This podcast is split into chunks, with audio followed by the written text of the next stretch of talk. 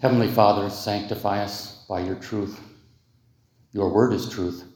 Amen. We hear God's word of truth in Titus chapter 2, verses 11 through 14. For the grace of God has appeared, bringing salvation for all people, training us so that, having denied ungodliness and worldly desires, we live soberly and righteously and godly in the present age. As we wait for the blessed hope and the appearing of the glory of our great God and Savior, Jesus Christ, who gave himself in our place to redeem us from every form of lawlessness and purify to himself a people of his own, zealous for good works. About two weeks ago, we had a lockdown drill training us on what to do in the event of an active threat on campus. It's horrifying to think of that actually happening here.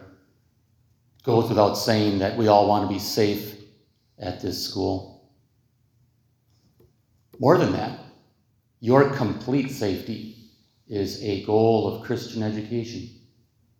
That includes the spiritual, the safety of your souls, with eternal life as the final outcome. So in chapel, we can shift away from physical safety and, with the help of the text, review briefly this morning God's safety plan of grace for you and me and all of his people. God's safety plan of grace has started with the rescue operation already done. To understand the magnitude of that, think of how it used to be the disaster. All of us trapped in our sins, hijacked by the devil, no emergency exits, and no ability to even use them, since we were also dead. But better than a fireman crashing through a burning door or a SWAT team showing up just in time. Jesus carried out an act of heroism unheard of in the history of the human race. It's laid out in the gospel. Single handedly, he took your place under God's justice. He kept all the commandments for you. He carried all of your sins to the cross. And with a powerful death, he rescued your souls. Jesus did more than buy you back from spiritual danger. He found you and claimed you because the rescue operation of the cross is followed by the next phase the Holy Spirit sent, coming to the rescue also in word and sacrament, causing you to believe in Christ for the forgiveness of sins. That's quite a turnaround that we, uh, we had as Christians. Going from lost, trapped, dead, to found, rescued, revived, spiritually safe. Yes, God has put you in a very safe place, close by Him. Or to put it in a different way, we get to take refuge in Christ. As part of the plan, God continues to be hyper vigilant as the only one who sees all the threats before they happen, knows all the dangers, he knows what the enemy is up to, and for that reason, he does constant training with you and me, something that's much more than a once a month drill. Here's part of our safety plan. You've seen these posted around at various rooms. It's a work in progress, though. This, on the other hand, is the complete safety plan of our Lord. It needs no improvement. And here's the main policy The grace of God has appeared, training us so that having denied ungodliness and worldly desires, we live soberly, which is to say cautiously, and righteously and godly in the present age.